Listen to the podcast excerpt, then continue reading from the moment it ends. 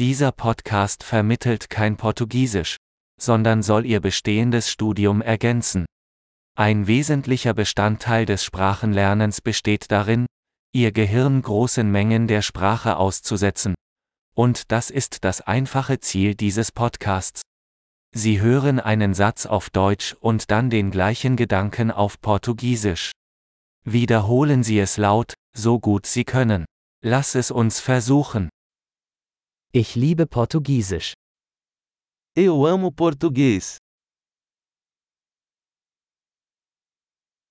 Großartig! Wie Sie vielleicht schon erkennen können, nutzen wir für die Audioerzeugung moderne Sprachsynthese-Technologie.